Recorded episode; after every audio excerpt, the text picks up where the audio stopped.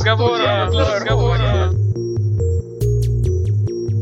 Всем привет! В эфире восьмой выпуск программы «Провод для разговора». Это подкаст, который мы делаем в Департаменте информационной технологии города Москвы. Ну, нам нужно, наверное, с Натальей извиниться за да. такое долгое молчание. Мы готовили публикацию результатов ЕГЭ, поэтому вы нас извините. Мы сегодня про это как раз, наверное, и расскажем, о наболевшем. И не только про это. Напоминаю, что слушать нас можно на PodFM, на SoundCloud, ВКонтакте, iTunes. В общем, нас уже скорее можно... Еще в SoundStream теперь. Скорее можно перечислить то, где нас нельзя, наверное, услышать. В радиорозетку мы еще пока не зашли.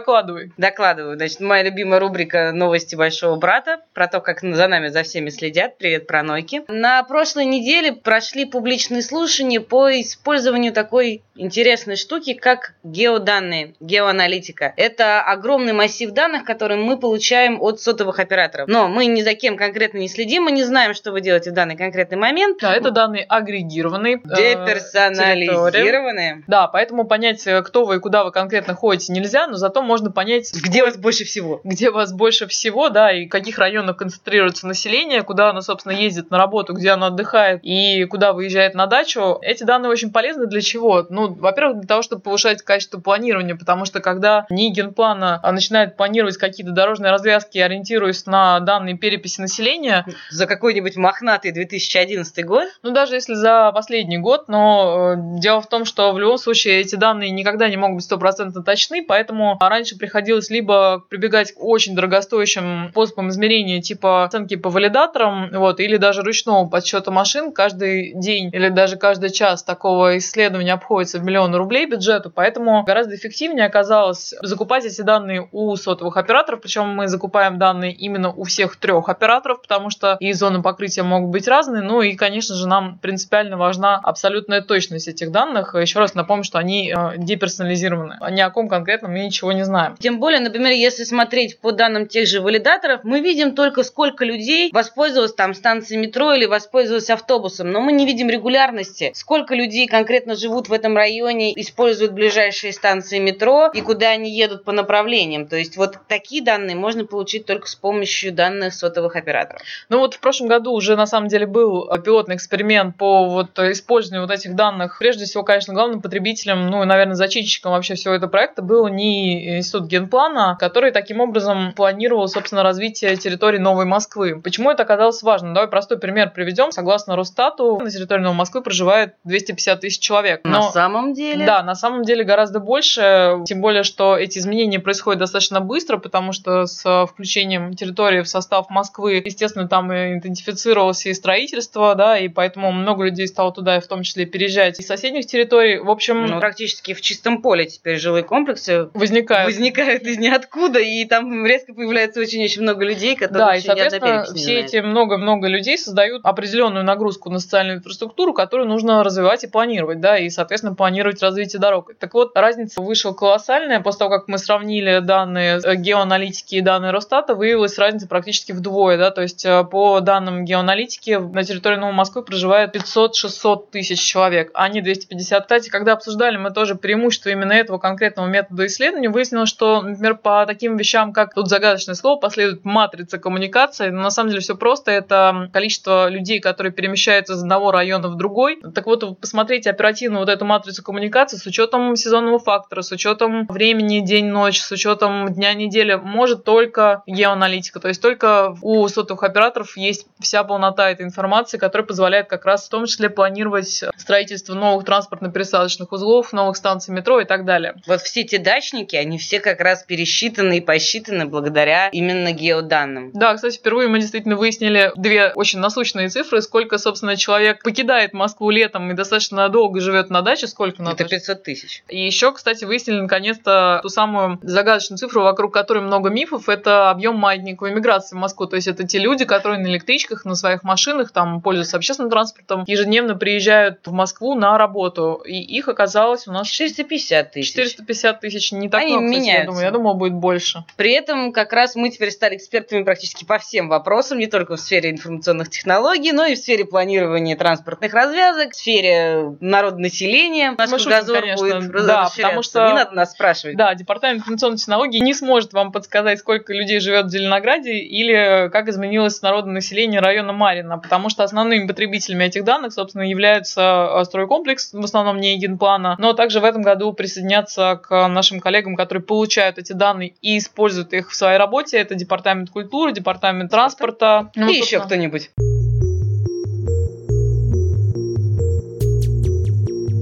Теперь наши любимые новости из-за бугра. Прогресс дошел, можно сказать, до самых Окраин. до самых до окраин в Тадж-Махале, который находится в Индии. Если вы ездите только в Гоа, то вы, наверное, об этом не знаете. Да. А туда ежегодно приезжают тысячи, десятки тысяч туристов, и наконец-то о них подумали и сделали там бесплатный Wi-Fi. Но только на полчаса. То есть через полчаса фотографию сделали, в Инстаграм выложили, дальше смотрим на красоты. Следующий. Следующий, да. В Москве мы более великодушные. Мы решили, что пока не будем ограничивать вас в использовании городского бесплатного интернета. Порядка 7 тысяч точек уже есть того самого Wi-Fi в городе. Ну, большинство точек бесплатного городского Wi-Fi находится на территории общежитий вузов. Но и в городских парках тоже достаточно уже серьезное покрытие. Самый хорошо, наверное, покрытый парк сейчас это парк ВДНХ. Под каждым кустом точку не поставишь, а вот поставить, допустим, точки на каждый павильон можно. Мы, кстати, А, посчитали, что в месяц в общей сложности порядка 100 тысяч человек пользуются Wi-Fi. И понятное дело, что студенты пользуются больше, им учиться надо.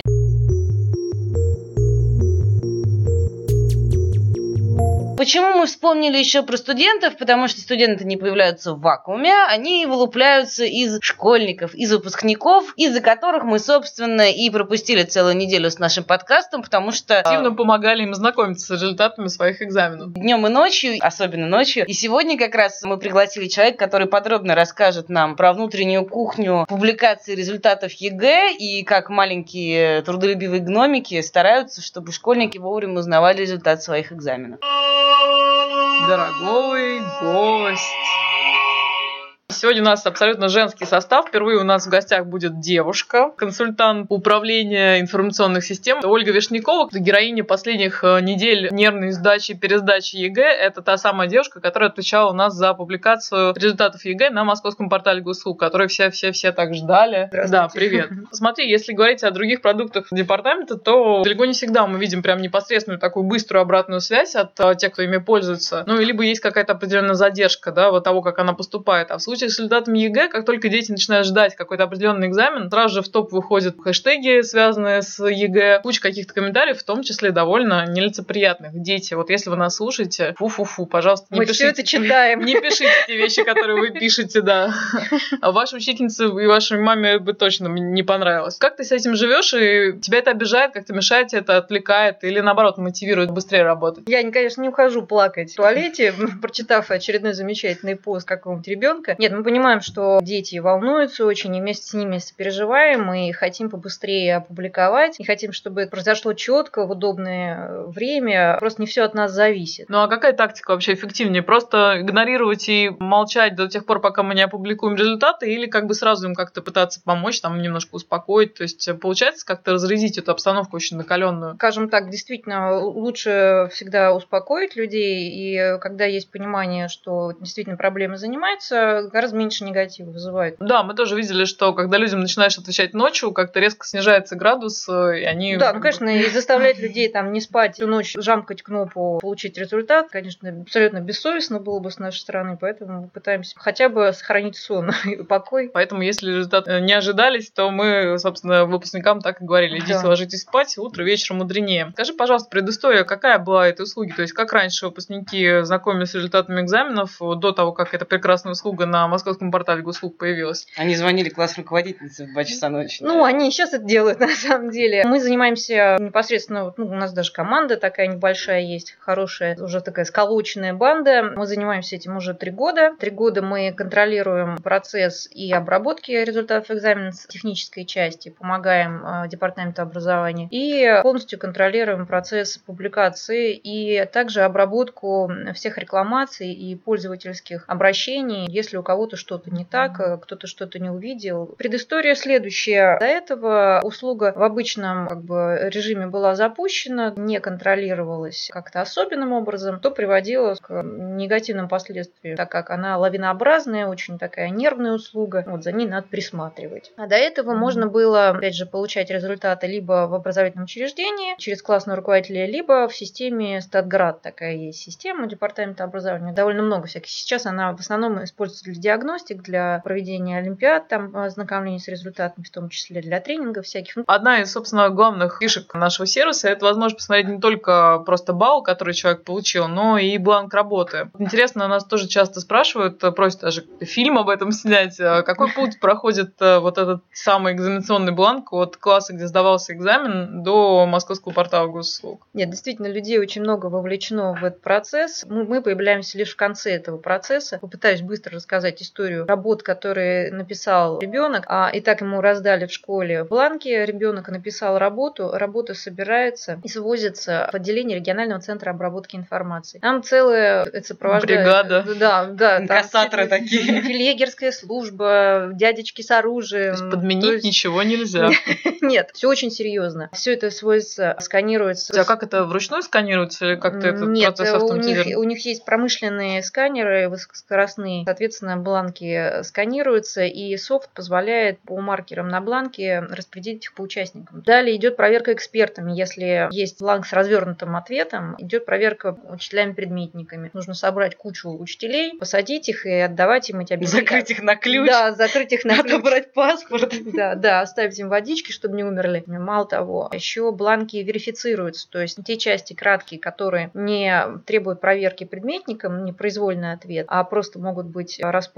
Убирают, опять же, 300 спартанцев, которые сидят и отсматривают подозрительные символы, которые могут быть э, неверно распознаны софтом. Далее все это отгружается по сетям. Дети в это время кусают ногти нервно. Де- дети, нет, дети пока еще спокойны в это время. Но обычно в это время дети еще заняты другими экзаменами, то есть у них есть чем заняться. А далее вся эта прелесть по каналам связи передается уже ну, в электронном виде, передается в федеральный центр наверх. Ни у одного региона, в отличие от нашего, нету такого объема. Ну, понятно, москвичи поэтому и ждут часто долго, потому что очень много работы. Все это отгружается федералам, федералами также это проверяется, утверждается. Далее возвращается обратно и утверждается Государственной экзаменационной комиссией в городе Москве. И только после это этого... Это то место, где как раз протокол появляется. Да, да, совершенно верно. И вот этот протокол является подтверждением того, что вот, вот получен результат. И только после этого мы имеем возможность и право опубликовать результат. Как вот эти вот результаты, которые нам передает федерал, как они готовятся к публикации? Мы немножко, конечно, заранее знаем, когда будет публикация, потому что мы получаем в специальном формате пакеты результатов. На нашей стороне происходит обработка. Вот, из э, вот этого неудобного вида для пользователя собираются бланки в архив альтернативы по предметам, подбирается каждому пользователю, каждому логину доступный список экзаменов. Если это большой экзамен, если мы говорим, допустим, о математике, о русском языке, когда пишет абсолютно весь город, то это 5 часов. В этот самый момент и начинают наваливаться все на F5 и бесконечно обновляются ну, да, вот, то есть уже, вот, ну, на самом деле, всегда публикуется срок, график публикаций, уже который год. Ну, это с точностью до суток. Нет, самое интересное, нас всегда обвиняют в том, что мы почему-то задержкой опубликовали или еще как-то. Причем при том, что мы идем, как правило, с опережением графика, ну а если не получается, то точно в этот день мы публикуемся. Но настолько нервозность высока, что никто уже не отдает... Боятся цифры да, в глазах, да, да. все время чудится график э, Никто не отдает себе отчета, да, что все, все, в общем-то, в порядке. И, угу. конечно, успокоиться ну, в такой обстановке, когда зависит твоя жизнь, твое будущее, невозможно. Тут интересно, поскольку у нас все-таки такой подкаст технический немножко, поэтому попугаем э, таким термином, как Потому что, ну, наверное, по принципу это похоже, когда одновременно несколько тысяч, несколько даже десятков тысяч людей нажимают Там F5. рекорд был 60 тысяч. А, да, создается, создается огромная нагрузка на портал. На какие ухищрения, собственно, приходится технической команде твоей идти, чтобы все одновременно смогли все-таки получить результат, никто там не нервничал дольше, чем нужно, и чтобы еще ничего не подозревающая там какая-нибудь бабуля могла одновременно еще и госуслугу получить на московском портале госуслуг. Да, однозначно. Как сделать всех счастливыми сразу. Господи, боже, что взвалили на меня. Действительно, пользовательское поведение весьма похоже на DDoS-атаку, только с той разницей, что это не паразитный трафик, а действительно пользовательский. Полезный трафик. Хороший, да. Есть проблема, и в этом году, и в прошлом году были небольшие перебои в работе портала госуслуг, но поверьте, каждый раз, когда происходит публикация, мы просто прилипаем к мониторам, смотрим, э, у нас есть всякие инструменты, которые позволяют мониторить работу МПГУ, работу ведомственной системы, которая обеспечивает, собственно, сами результаты. При возникновении проблем тут же оповещается команда дежурных служб, и если происходит какая-то авария, тут же занимаются устранением. Да, есть действительно некоторые обходные решения, которым нам пришлось прибегнуть, так как все-таки МПГУ на такое поведение пользователей не был, видимо, запроектирован. В этой связи мы второй год год э, выводим моменты очень активного использования услуги, выводим э, в паблик так называемое зеркало услуги, резервный ресурс, на котором можно без регистрации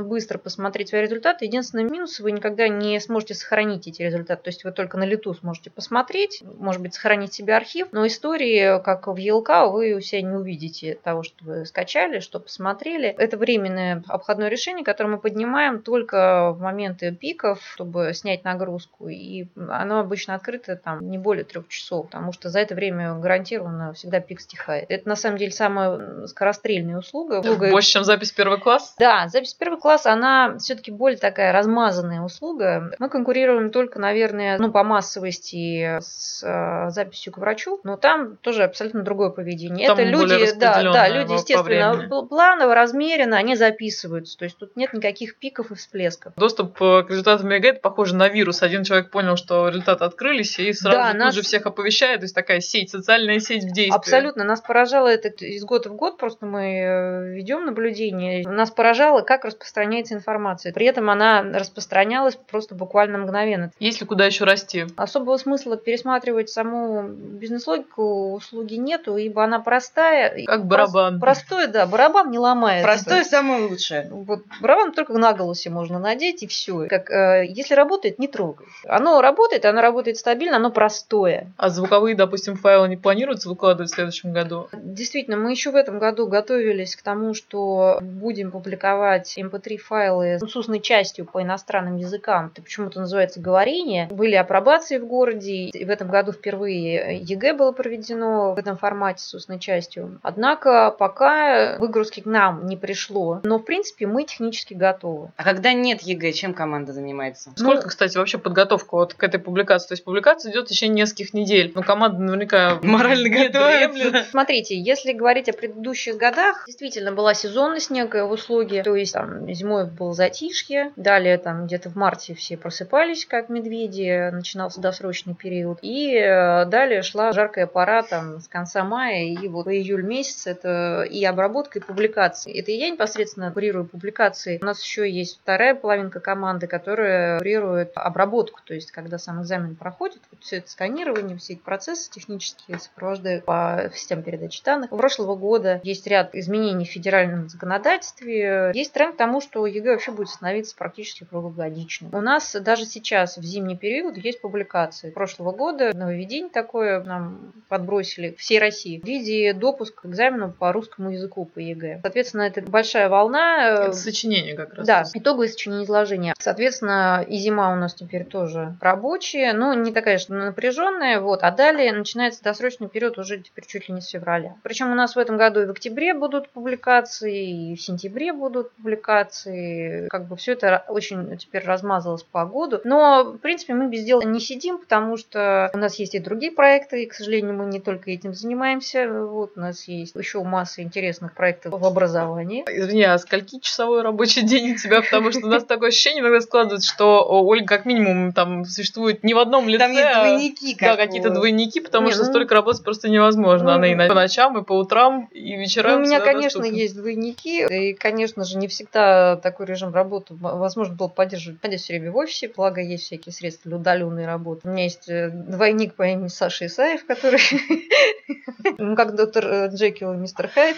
Чем мы занимаемся еще зимой? Мы планируем и готовимся к очередному сезону всегда. РЦ не отдыхает, тоже регистрирует участников, у них проходит апробация, и все это тоже надо помогать делать. Да, по МПГУ активности нету, но при этом есть ну, инфраструктурная работа, которая ведется. Та самая внутренняя кухня, которую мы все ну, любим Без сомнения, конечно. Да, спасибо тебе большое, удачи твоей ну, команде. Спасибо. И напомню, что у нас в гостях сегодня была главная героиня этого сезона сдачи ЕГЭ и ОГЭ э, Ольга Вишнякова, которая у нас работает в управлении информационных систем.